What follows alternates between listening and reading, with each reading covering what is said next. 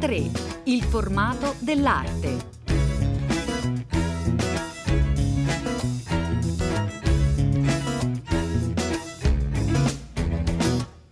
Buongiorno, ben ritrovato a tutte le ascoltatrici e tutti gli ascoltatori da Elena del Drago, una nuova puntata di A3 che vi porta nel verde, almeno con l'immaginazione, vi porta alla Venaria Reale Torino per una grande mostra, una mostra che ripensa, che celebra, che osserva da più punti di vista i giardini d'Europa. Il titolo della mostra è proprio Viaggio nei giardini eh, d'Europa dalle Notre a Henry eh, James, cominciamo ad esplorare, a viaggiare insieme nell'idea proprio anche di eh, giardino insieme a Vincenzo Cazzato che è con noi e che ha co-curato questa esposizione. Buongiorno, benvenuto. Buongiorno, buongiorno a voi. Vincenzo Cazzato, storico eh, dell'architettura, come prima cosa le chiedo proprio di raccontarci com'è nata eh, l'idea di questa esplorazione così vasta a 360 gradi dei giardini europei. Sì, abbiamo pensato che insomma, qui in Italia ci fosse un vuoto in tema di giardini. Due anni fa si è inaugurata al Gran Palais di Parigi un'importante mostra dal titolo Jardin, eh, lo scorso anno a Ginevra, a Coligny, un'esposizione su Des Jardins et des Livres. Eh, il panorama italiano invece in materia di mostre sui giardini è molto meno ampio. Negli ultimi anni ci si è spesso eh, focalizzati su eh, aree e su argomenti di ambito regionale, sia pure di grande interesse. E quindi a nostro avviso era opportuno riportare nuovamente l'attenzione sul tema del, del giardino e dobbiamo dare atto al Consorzio delle Residenze Sabaude di questo sforzo eh, compiuto nel mettere in calendario una, una mostra, eh, mostra che ha visto un apporto significativo sotto il profilo eh, scientifico da parte del eh, Dipartimento di Architettura e Design del Politecnico di Torino e dell'Associazione Parchi e Giardini eh, d'Italia. Cominciamo insieme, Vincenzo Cazzato, questo viaggio eh, tra taccuini, lettere, diari, dipinti, disegni, modelli lignei per ricostruire proprio i giardini più noti, più celebri dal 500 a, fino all'inizio del Novecento, perché ci sono anche artisti come Balla in mostra. Ecco, cominciamo sì, proprio sì, dall'inizio. Abbiamo voluto dare a questa mostra un'impostazione che andasse un po' al di là dell'aspetto topografico o cronologico, puntando cioè su una chiave di lettura a nostro avviso intrigante, una chiave di lettura che coniugasse in qualche modo la dimensione del giardino con quella del, eh, con quella del viaggio. E quindi lungo le sale di Venaria è possibile imbatterci in eh, figure di architetti che hanno eh, attraversato per secoli, dal eh, 500 all'800, anzi all'inizio del Novecento, l'intera Europa, visitando giardini, ammirando eh, paesaggi, traendo da essi eh, ispirazione. Quindi i loro taccuini, i diari le opere ci consentono in qualche modo di ricostruirne gli itinerari e di viaggiare idealmente con questi personaggi attraverso dei luoghi di bellezza, eh, testimoni della storia e della cultura di un intero continente. Quindi la storia dei giardini d'Europa viene eh, ricostruita attraverso i percorsi di questi personaggi che possono essere, eh, possono essere principi, appunto aristocratici, architetti. Una ecco. parte della mostra importante è dedicata proprio a Montaigne.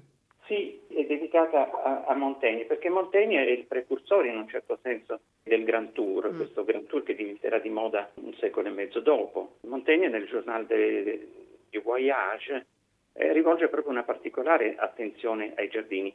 Eh, la cosa interessante di Montaigne è che non rivolge l'attenzione tanto all'impianto generale del giardino, quindi alla componente eh, vegetale, quanto diciamo così, alle invenzioni attraverso le quali la natura si sottomette all'artificio e quindi diciamo così al centro dei suoi interessi eh, sono eh, le acque e gli artifici prodotti eh, dalle acque, quindi eh, fontane, giochi d'acqua, musiche, suoni, automi azionati dal, dall'energia idrica mediante complessi meccanismi.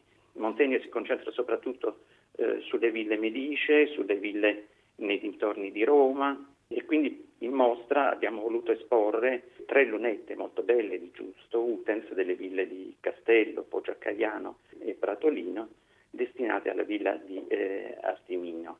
Montaigne è interessato anche ai giardini di Roma, dove però le ville fanno i conti con i resti dell'antichità classica soprattutto, e questo emerge da un bellissimo dipinto che abbiamo in mostra, è un dipinto di Van Cleef, no, che raffigura il giardino Scesi nei dintorni mm. di eh, San Pietro, che era sede di eh, preziose collezioni antiquarie. Proprio in questa atmosfera possiamo esplorare insieme a Vincenzo Cazzato invece un altro momento importante dell'esposizione e della storia dei eh, giardini, quello legato al Grand Tour, questo eh, viaggio nell'Europa del Sud che da ogni paese eh, dell'Europa insomma eh, era, era, quasi un dovere no? per eh, chi aspirava ad essere un, un intellettuale, un artista.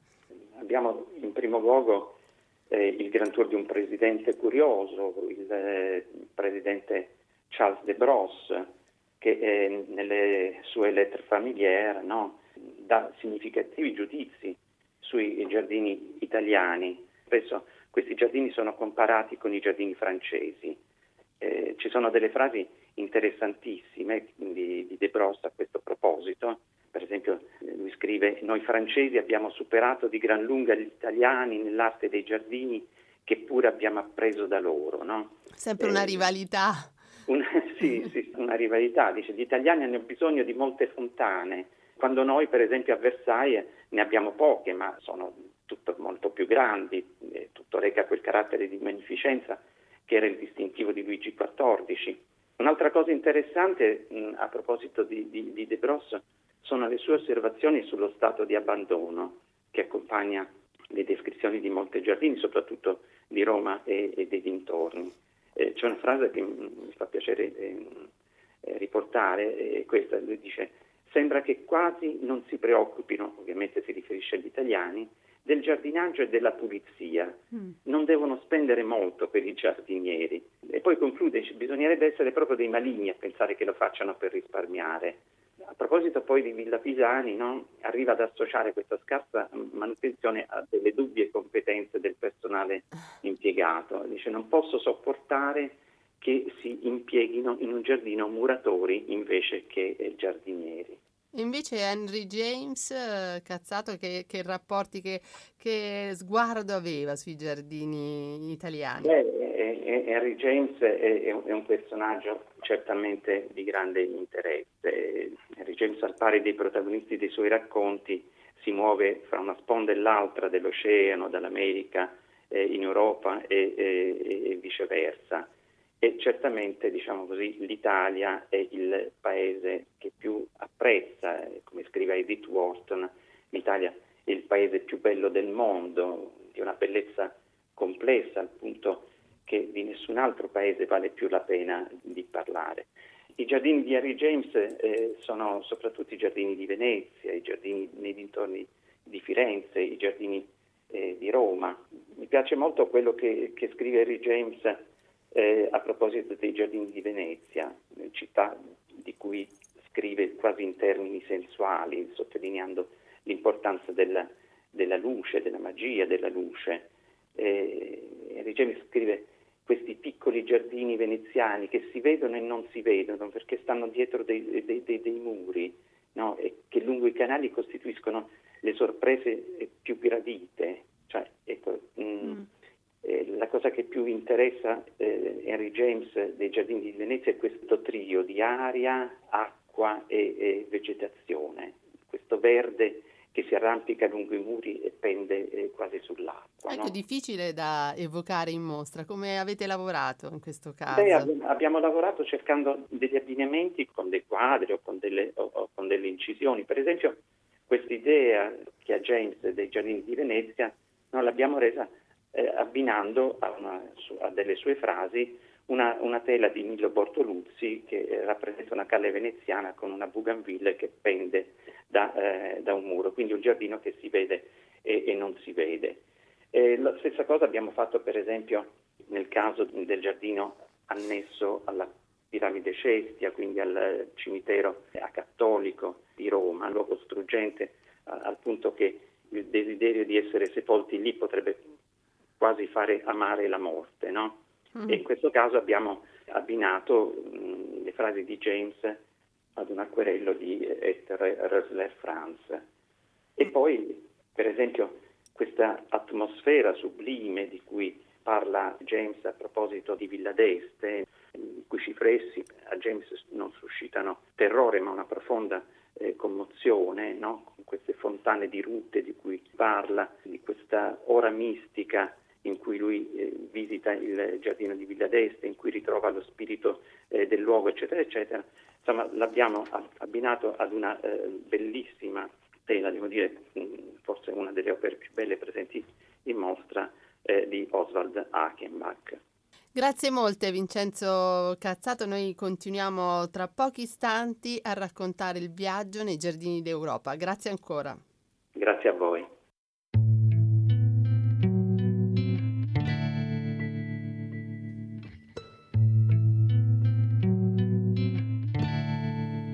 Continuiamo a raccontare dunque Viaggio nei giardini d'Europa, la Veneria Reale, una mostra che è possibile visitare fino al 10 novembre prossimo. Continuiamo a farlo con Paolo Cornaglia. Buongiorno, benvenuto. Buongiorno a lei. Buongiorno a tutti. Abbiamo eh, esplorato con eh, il co-curatore di questa mostra, Vincenzo eh, Cazzato, appunto le ragioni della mostra, ma anche abbiamo iniziato a vedere eh, il Grand Tour, questi grandi personaggi che guardano da più mondi ai giardini eh, d'Europa. Chiedo anche a lei cosa l'ha spinta a lavorare proprio sui giardini e a realizzare dunque questa esposizione.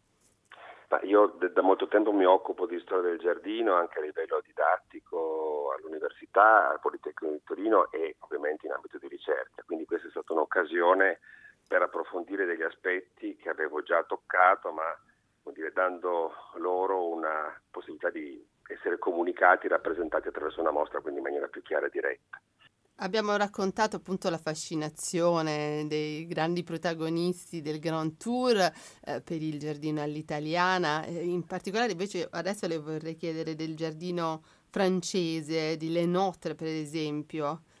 Sì, in effetti una delle prime sale della, della mostra è dedicata al viaggio di Le Notre in Italia. Questo personaggio che evidentemente, come uh, si è potuto vedere, compare anche nel titolo della mostra perché è un riferimento imprescindibile per quanto riguarda la storia del giardino e dire, il riferimento principale per il giardino alla francese, cioè questa produzione di progetto di paesaggio di territorio intorno alle grandi regge del potere assoluto francese. Le Notre viene in Italia non all'inizio della sua carriera, nel 1679, quindi ha già realizzato ampiamente i suoi interventi a Versailles, Paul Vicomte ovviamente anche prima, e le fonti ci dicono che in realtà non ha una grande impressione dei giardini italiani, tutto sommato, pur essendo chiaro che il giardino francese arriva da quella che è l'esperienza mm. italiana. È un viaggio in cui visita i maggiori giardini italiani, eh, quelli di Frascati, Colorno, eh, Pratolino, visita anche i giardini di Veneria Reale dove la mostra è allestita, quindi c'è anche un, dire, un contatto diretto e lasciare anche un giudizio sulle fontane che ritrova attive e importanti in confronto invece alle fontane che ha visto negli altri giardini eh, italiani in quel momento lì, sono giardini che hanno già diversi decenni di vita, quindi forse mm. qualche problema anche di tipo come dire, idraulico. La figura è una figura molto importante che ha lasciato anche delle ricadute dirette in Italia, ad esempio ehm, il parco di Racconisi è stato realizzato su progetto di, di Andrea Lenotre, poi chiaramente è stato trasformato, ma nella tradizione anche assegna a lui eh, altri giardini come quello della villa di Segromigno, vicino a Lucca, quindi come dire una ricaduta anche diretta, ma una, una ricaduta che sarà poi molto più ampia perché appunto in questa sala si sottolinea attraverso sia le informazioni che sono presenti nella grafica sia attraverso opere pittoriche quello che è stata la diffusione poi del giardino francese in, in tutta Europa attraverso mm. progetti di Lenotre, attraverso i suoi collaboratori o progettisti francesi che come dire, si sono dispersi nelle corti europee e hanno lasciato la loro traccia. Uno degli aspetti molto interessanti della mostra è quello di poter osservare gli scambi invece con l'Oriente, con eh, appunto da, da, una parte lo sguardo cinese e orientale in generale sul, sull'Europa e viceversa invece l'Occidente in Cina.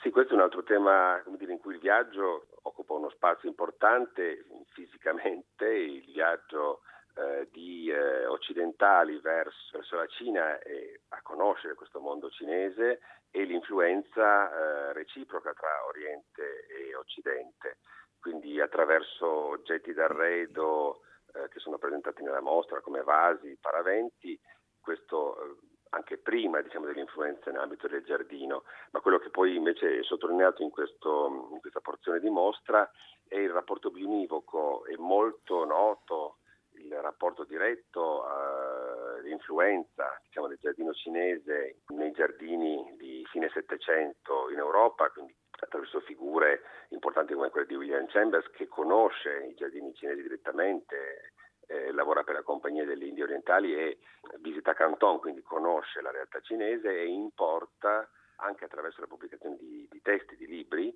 la conoscenza anche degli arredi, non solo mm. del, dei giardini, dando la possibilità, insieme anche ad altri personaggi, a questa moda, a questo interesse nei confronti del giardino cinese, eh, che viene visto come in qualche modo affine ai caratteri del giardino pittoresco e del giardino inglese che in quegli anni si era eh, che era venuto alla ribalta, quindi la libertà della natura, la presenza di rocce, quindi un giardino completamente diverso da quello di Nenotro di cui abbiamo parlato prima.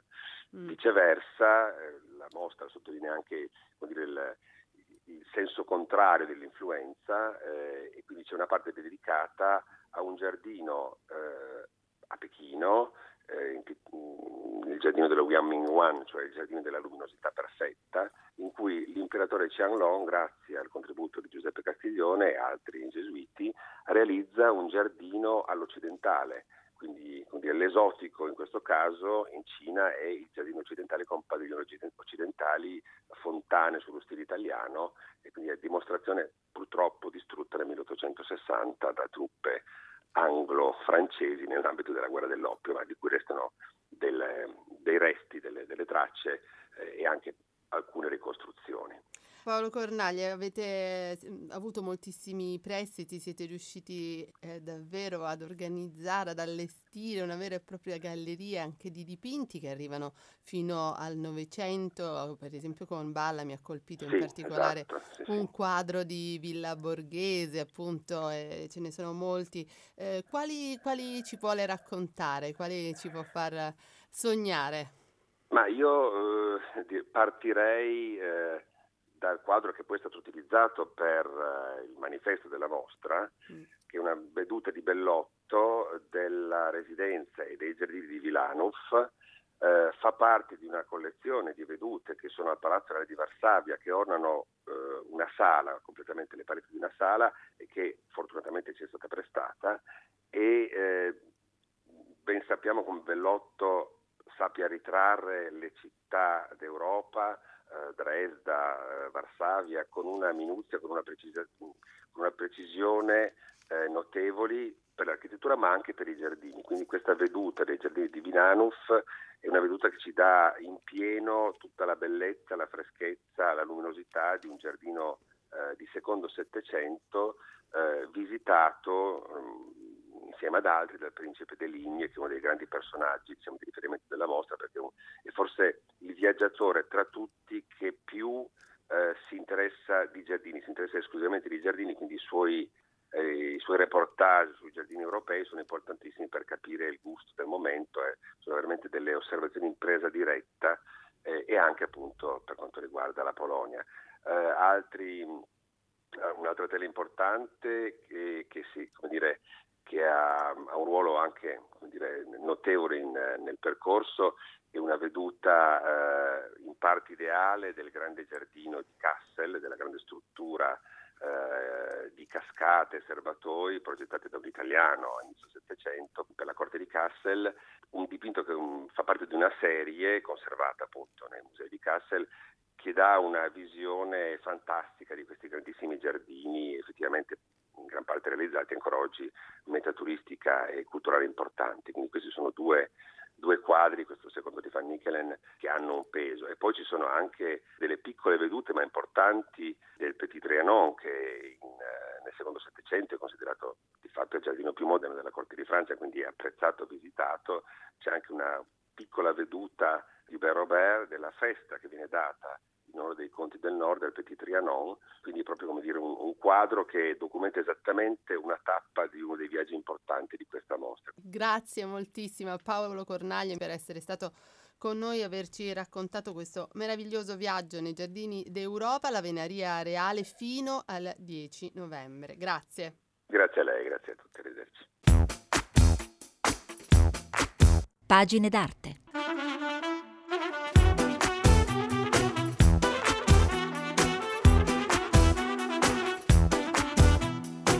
Torniamo nel nostro scaffale dedicato ai nostri libri d'arte, ai cataloghi, ai volumi che più ci hanno entusiasmato in quest'ultimo eh, periodo. Siamo con Anna Ottani Cavina, ne siamo particolarmente felici. Buongiorno. Buongiorno a voi.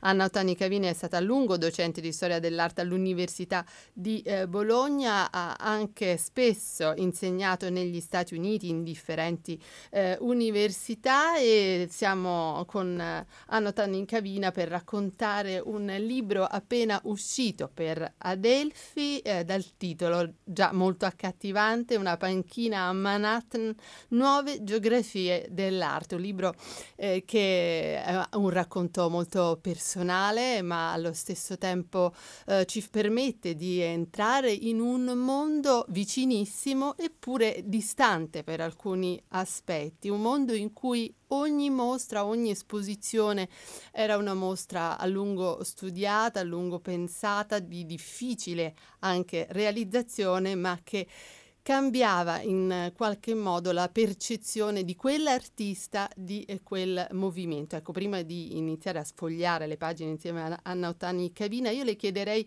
ehm, cosa aveva di straordinario questa panchina a Manhattan. È un libro che racconta una stagione che io ho vissuto e um, in cui da un lato insomma alcune cose che um, mi sembrava importantissimo non perdere, visitare, seguire, um, scoprire, altre magari nelle quali ho lavorato in prima persona e quindi proporre e poi realizzare.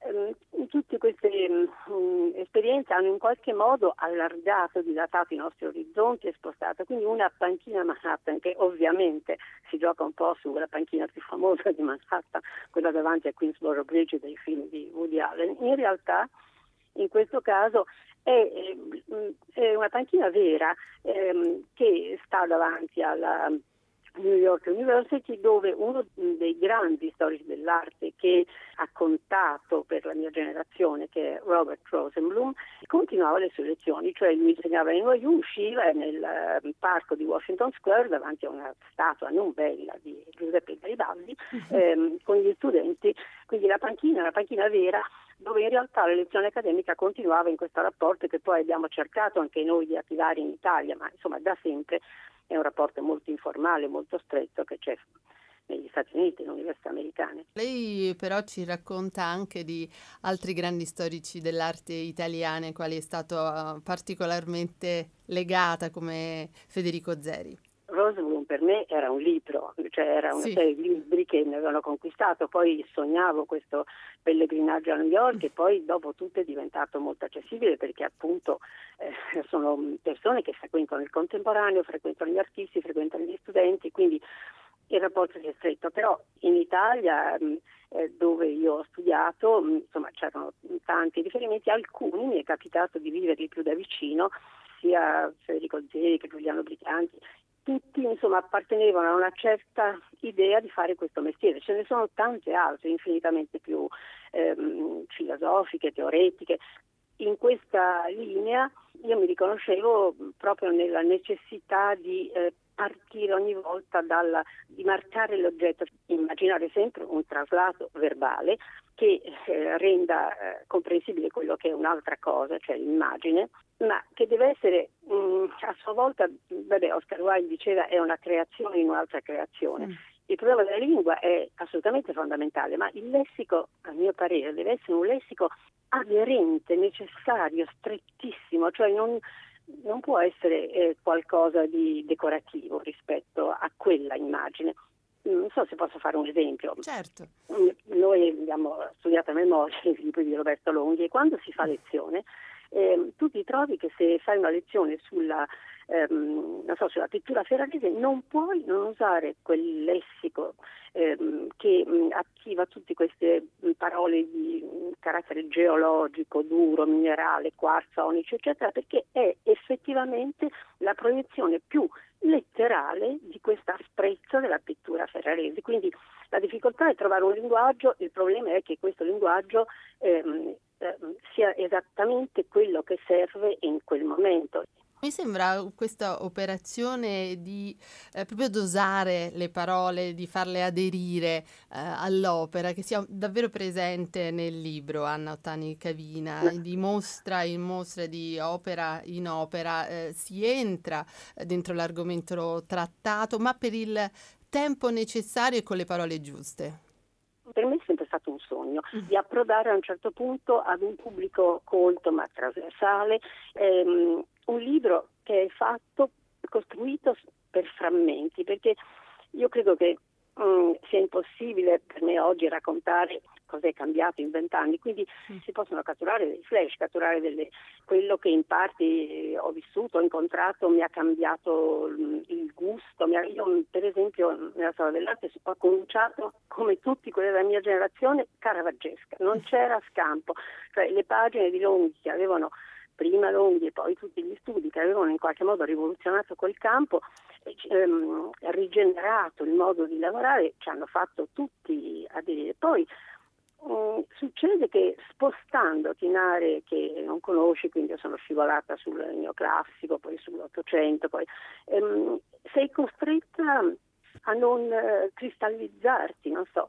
E poi mm, devo dire che, mm, soprattutto poi scivolando più avanti, ehm, alcuni studi hanno veramente cambiato la nostra conoscenza anche di artisti che, o di artisti che non si conoscevano. Per esempio vediamo un artista come Georges de la Tour, questo artista a metà fra una verità parallela a Caravaggio e un eh, formalismo di un'astrazione così eh, sofisticata, naturalmente aveva un grande impatto anche sulla, sugli artisti contemporanei. E l'altra cosa, a mio parere, è stata anche la scoperta di una eh, dovuta a una serie di mostre meravigliose di alcuni grandi protagonisti della cultura americana che per la prima volta costruivano una mitologia completamente diversa, cioè dove gli eroi erano per la prima volta o i Birds of America, cioè questa meravigliosa saga degli uccelli che dipinge un artista scienziato come Audubon che sono ehm, all'origine anche di, di, un'idea ambientalista, dell'idea di wilderness ehm, e che però portano in alto altri valori. Ci sono state alcune mostre che molto più in fretta dei libri, dove tu hai la possibilità di, di rileggerla, di, di reinterpretarla, di, cioè era un'occasione che non si sarebbe poi ripetuta. È che si sente proprio lo, lo, insomma, il, lo sforzo nel libro di farle rimanere questi, queste occasioni create eh, soprattutto da mostre, da mostre leggendarie, da mostre importanti che si rivivono anche da, attraverso, devo dire, delle splendide immagini in questo eh, libro appena, appena uscito per Adelphi. Noi ringraziamo moltissimo Anna Otani Cavina per essere stata con noi. Grazie a lei, felice di essere entrata nella sua trasmissione. Grazie. Una panchina a Manhattan, ricordiamo nuove geografie dell'arte. Ho riempito d'oro il giardino perché tu vedessi chiaramente dov'è il cammino e quanti sono i passi io ti guiderò finché tu lo vuoi.